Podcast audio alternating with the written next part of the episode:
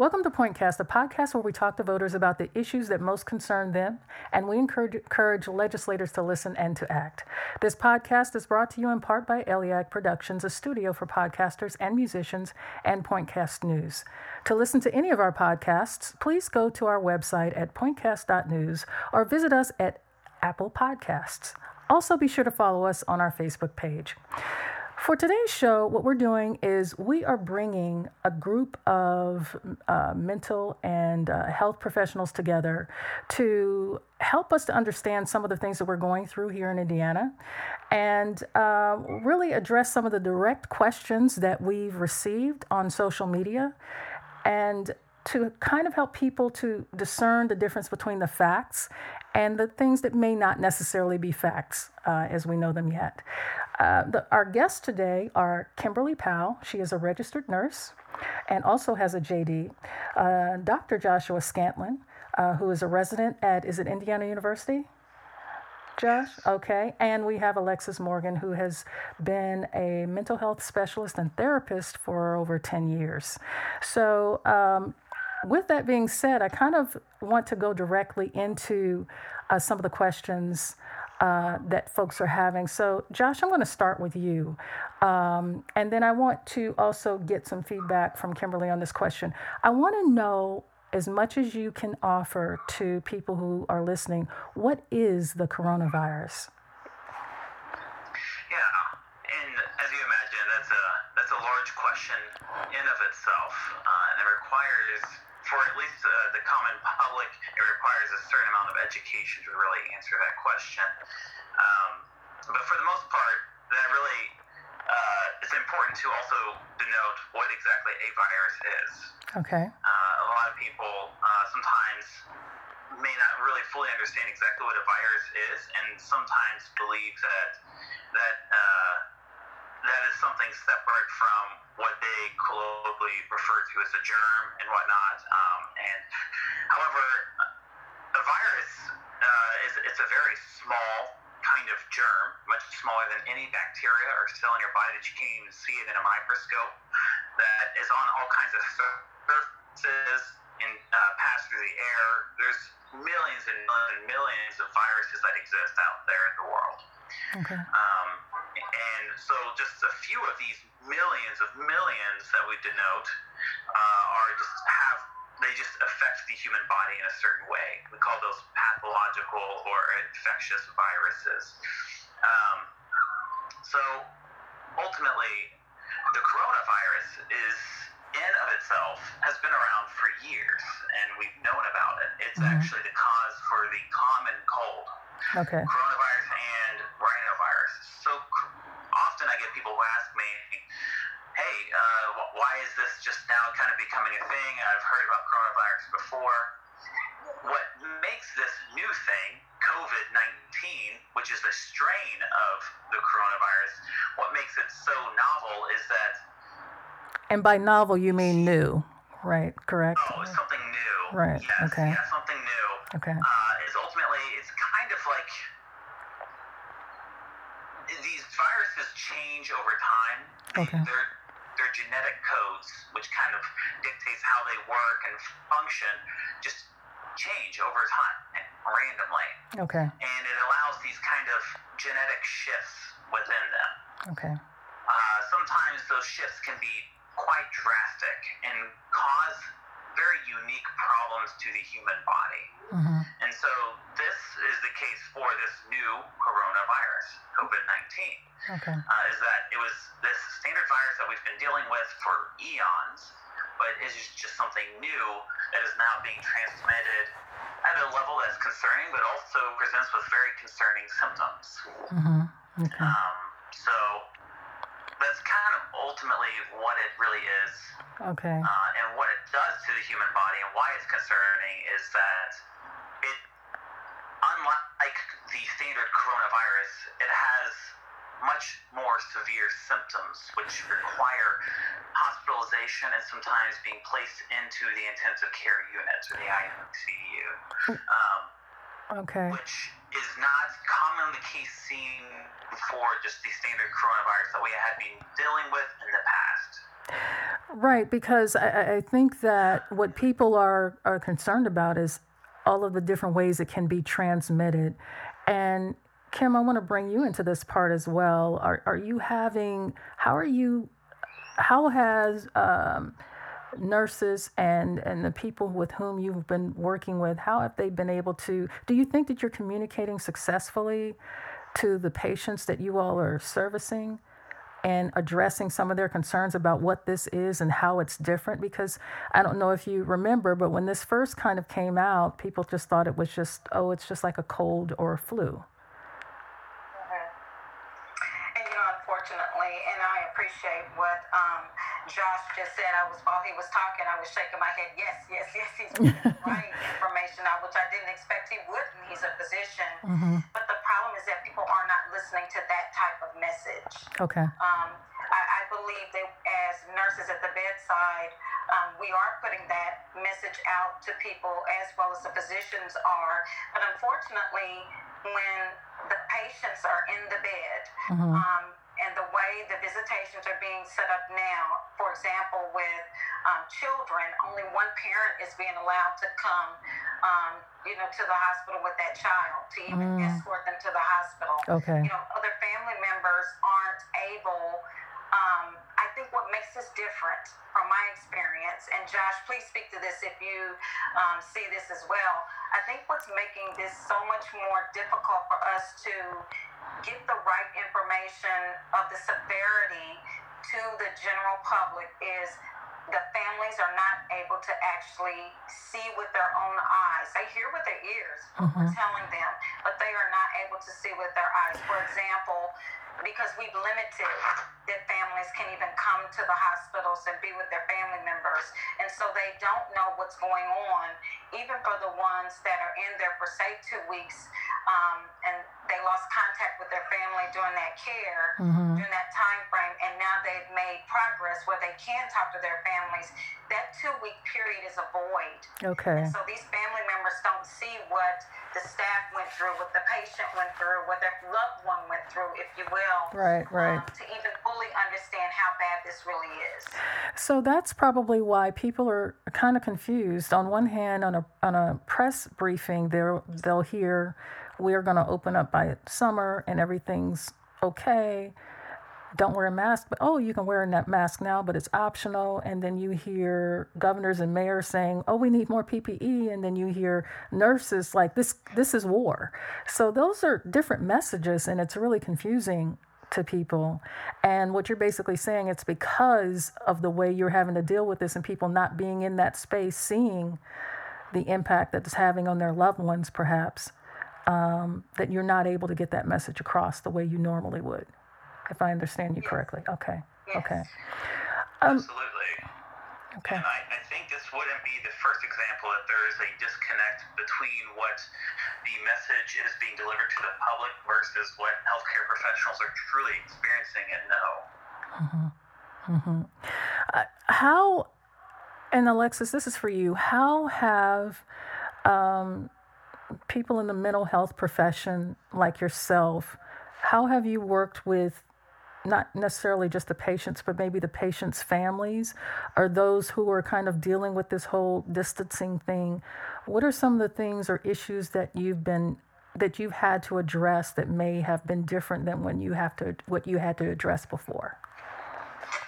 Sure, my role as a social worker slash discharge planner at, um, at the mental health facility uh, as of the last shift I worked with at the hospital, literally things change email by email. So you may get 10 emails in a day of procedure changes, which is really hard, difficult for the families to deal with because we're the first point of contact when someone has a mental health breakdown and ends up in the hospital for whatever reason, suicidal, homicidal, got danger to themselves or other, they're already struggling and we, I mean, as they come in the front door, we're taking temperatures. There's no visitors allowed. Um, just explaining that to the families, uh, it can be pretty stressful for the patient and for the families, of course, because they, they want to come visit, which is already limited to visitation anyway in the mental health part of the hospital. Mm-hmm. Um, but what we've seen as far as families, uh, the, our families have been pretty understanding as we are the first point of contact for them. And we have been able to do kind of some teleconferencing with them so they can still see their family member. Okay. Um, there's also kind of precautions that the hospital has taken as far as patients that come over from the medical side of the hospital with families and they kind of have to leave them at the door if they were there with family. But um, just recently, like I said, restricting kind of any visitors at all. Now, let me ask you this. Um, there have been people who have been speculating that depression will be on the rise, suicide will be on the rise, and that sort of thing. What are you currently seeing right now?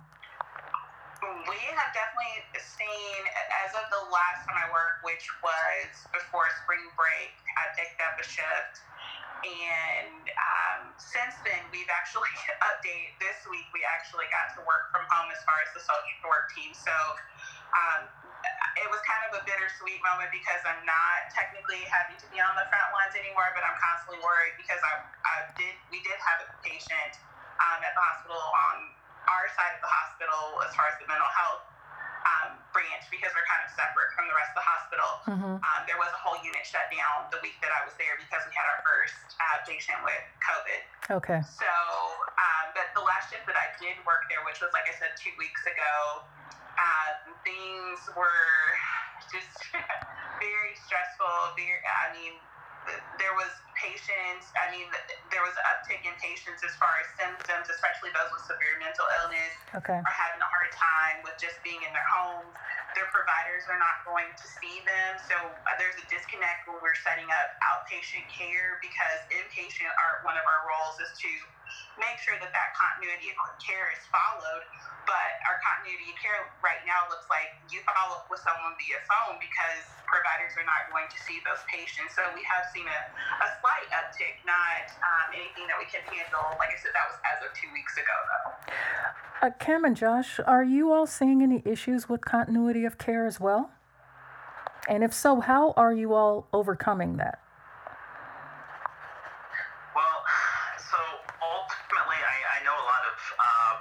individuals who manage patients in the outpatient setting have been attempting to address that by uh, doing telemedicine. Okay. So allowing for like on camera or you know something similar, some kind of similar medium to continue good patient follow up for the most part. Okay. Uh, I, I, tend to do a lot of procedures for patients who come in in the outpatient setting, and we, I mean, we ultimately it's been the aim for a lot of hospital institutions around here to limit the number of procedures that are being done in the outpatient setting. Okay. However, uh, some of them still come through and you know uh, as as needed.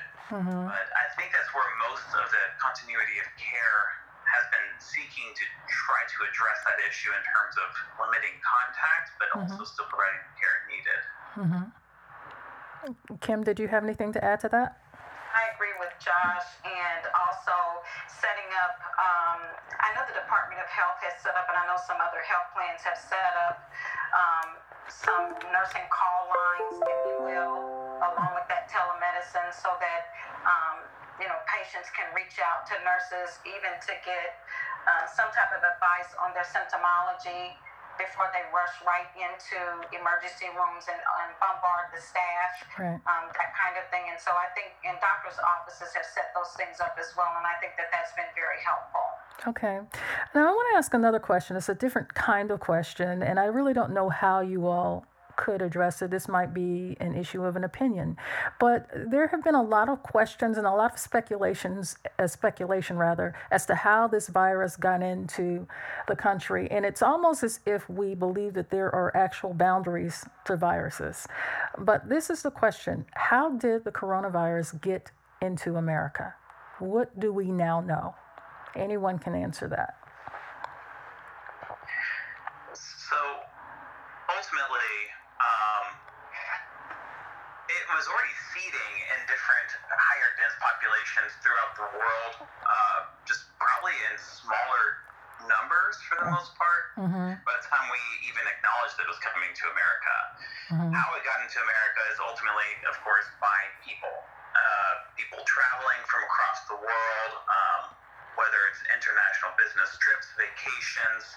Um, I think ultimately, I think the I imagine a larger portion of how Americans became infected with this was because either Americans were traveling abroad or people were coming to the United States with the intent to vacation as Okay. well. Mm-hmm. So I think that's probably where a lot of it was transmitted, and which is why some of the larger hotbeds for this virus tend to be in um, larger cities where there's a lot more tourism, such as New York City and Los Angeles. Okay. Okay. And I'm not really sure where people were going with that question. I want to be clear on that, but um, perhaps just understanding that, you know, people ultimately, you know, share it amongst themselves and their communities, their neighbors. Um, and, and the reason I think this was also attached to a comment that someone made, and, and, just for our listeners, these questions that I'm putting out there today have come all from social media. Some have come directly to us, some indirectly. But this question was one where someone was speculating that the flu outbreak might have been the coronavirus and we just weren't aware. Um, do we know anything like that, or is that just some sort of rumor?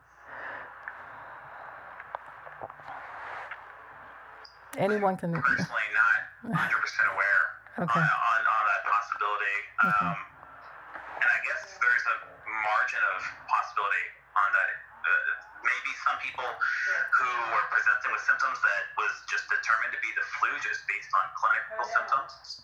Mhm. Um, but ultimately, I suppose it's possible, but we weren't really seeing these kinds of particular symptoms in that group of population, at least not to this degree or uh, frequency. Okay, okay. And I don't want to get, like I said before to all of you, I don't want to get too much into speculation, but I just want to also honestly answer questions if we have answers to them. And if people in the health community don't have answers to them, I think people need to know that so that we can, you know, um, sometimes we think we're getting information from people in the health community, if that makes sense. Okay. Um, this is another question that came across. Um, why are people taking this so seriously when not that many people have died from it?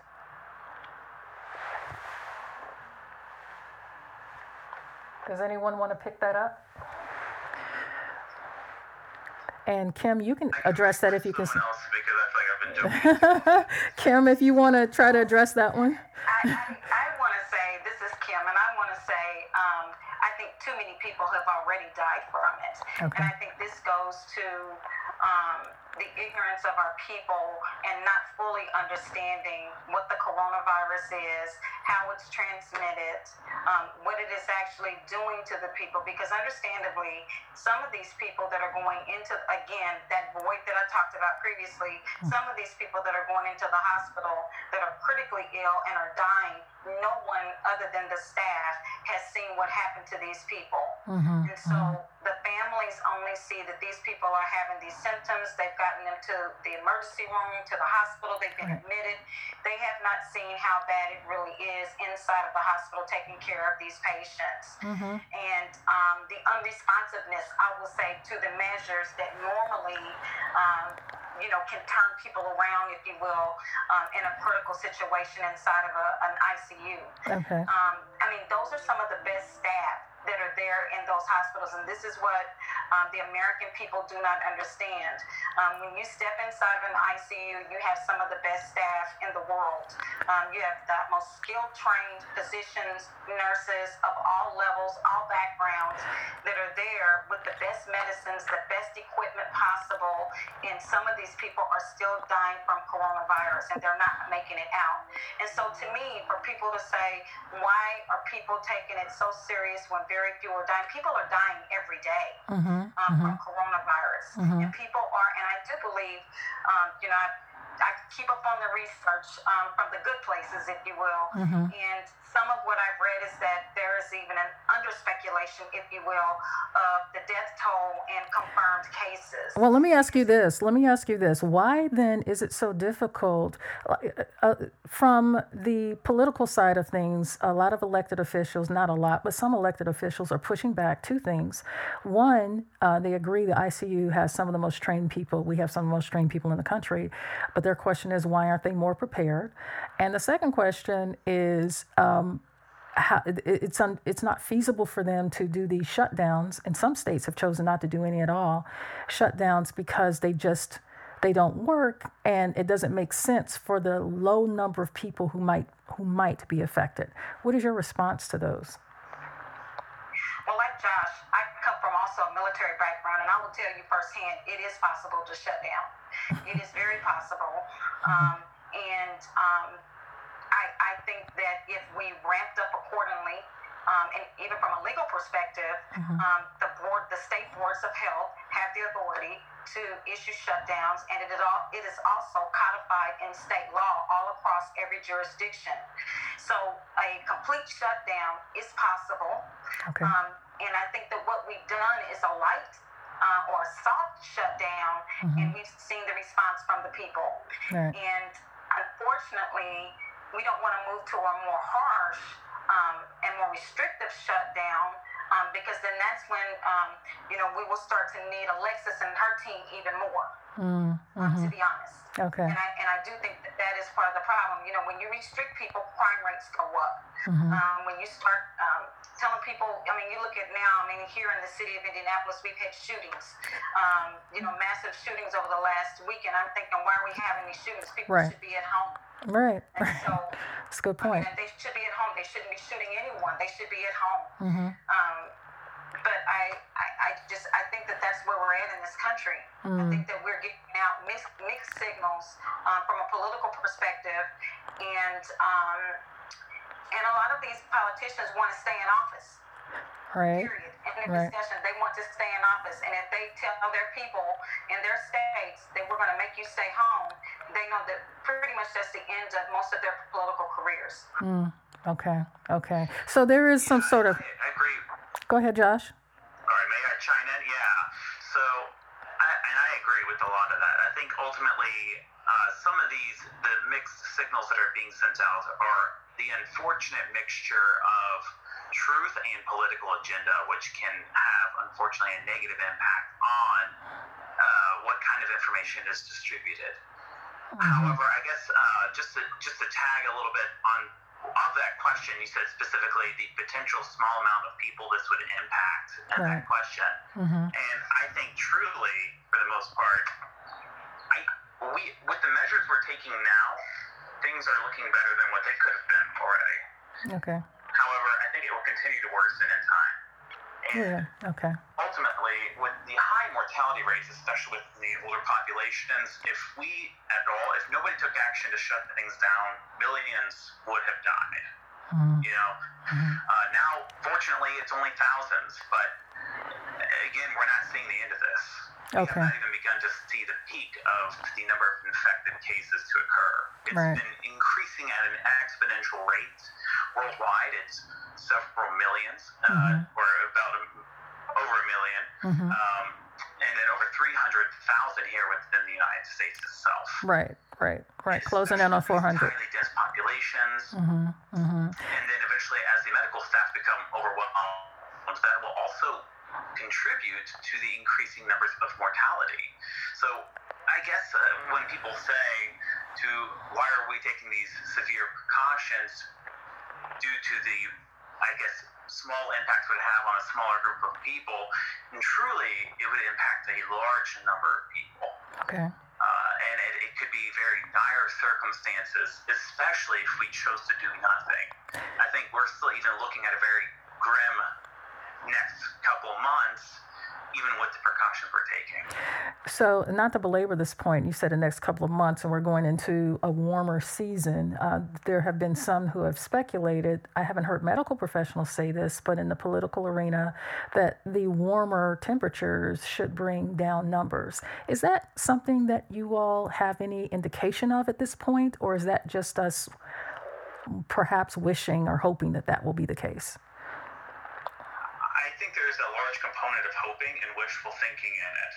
Um, it's pure speculation. I don't think it's really backed by any additional information. Okay. Um, the only thing truly is is that uh, usually when there's warmer months, people's behavior patterns change.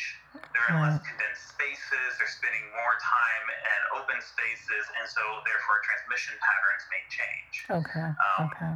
Yeah, uh, so ultimately those things may change, but the biggest measures that can be made are ultimately still this isolation stuff. Okay. We can't rely on warmer weather to hopefully impact you know the the outcome of this stuff. Right. Okay. So since we're talking about people getting this, um, another question or a couple of questions have come across. People want to know how they can get tested and how much it costs. Where could people just go to get tested, and how much does it cost to get tested? And would people be turned away if they don't have insurance? Kim, you want to tackle that, or Josh, or Alexis, either one of you? Okay. So, from what I can tell, um, and in me doing my own research on cost, um, I believe that the test is free. Um, however, and they can call their doctors, and I know Eli Lilly here um, in the city will provide the testing if they have an order from your doctor to have the test completed. Okay. Um, but we but we need to understand from um, as Josh talked about the overwhelm of the healthcare providers, you know, we have a couple different issues with testing because I hear a lot of people talk about that they can't get tested. Um, we have a pandemic, mm-hmm. um, and with this pandemic, we have a limited number of supplies. Correct. And we have a limited number of resources. And when okay. I say resources, I mean testing kits and those who are also um, completing the tests, if you will. Okay. Um, and so we have to understand that I, from what I have seen, um, a lot of people um, they are being treated clinically okay. and being told to quarantine at home. Okay. Um, if they are becoming sick enough that they weren't coming to the hospital, mm-hmm. then of course um, those people have to be tested um, because you have to know what you're dealing with inside of the hospital and even for proper follow up and transition of care outside of the hospital setting. Okay. And Josh, please tag along in there. I absolutely agree with everything you just said. Truly, okay. Uh, okay. you know there are ways mm-hmm. um, but ultimately, with the limited resources, um, it would be very. It, can I call my doctor? To test everyone who just wanted to make sure that they didn't have it. So I can't just call my doctor. So I just can't call my doctor and get a test. Do I have to qualify for a test? How does that work? Yeah, ultimately, usually based on your symptoms or if you're at particular risks with this. Oh, I see. So if you have additional chronic medical conditions, things that are long term, uh, which would increase your risk of mortality or morbidity. In the case of getting this virus, you might be tested, or if you're taking care of someone, perhaps they'd make that permissible. But usually we wait until someone has symptoms. Right. Because but, ultimately we would be expending a lot of these important, vital resources mm-hmm. uh, on people who would test negative, mm-hmm. especially if they're not having symptoms. Now, isn't that the case, period, though? You don't just necessarily go in and, and get a CAT scan or any test, right? There is usually something that would lead your healthcare professional, your, your GP, to decide that you might need to take this test. Isn't that normally the case? Yeah, and yeah, absolutely. And when right. medicine is practiced appropriately, it should always be the case because right. no test or procedure it comes without risks. Uh, this is a thing I talk to my patients about all the time, every day. That everything we do has some risk, mm-hmm. uh, and that those risks need to be considered and weighing them against the benefits. Mm-hmm. And okay. in this particular case, with this risk benefit analysis, we now have to consider uh, availability of resources in a public health setting, which is now calculated into that risk benefit analysis. Okay. Um, and so those individuals who would ha- likely have low benefits, such as the people who don't have any symptoms mm-hmm. or have anything, you know, that to be worth tested for, uh, ultimately it would be of a low benefit but a higher risk because we right. are now depleting that additional resource. And that's what's so confusing because we hear about asymptomatic people, you know, who might be spreading it. and in the minds of the cat, you have it, but you don't have the symptoms. This podcast is brought to you in part by Eliac Productions, a studio for podcasters and musicians, and Pointcast News. To listen to any of our podcasts, please go to our website at pointcast.news or visit us at Apple Podcasts. Stay tuned for the continuation of this broadcast.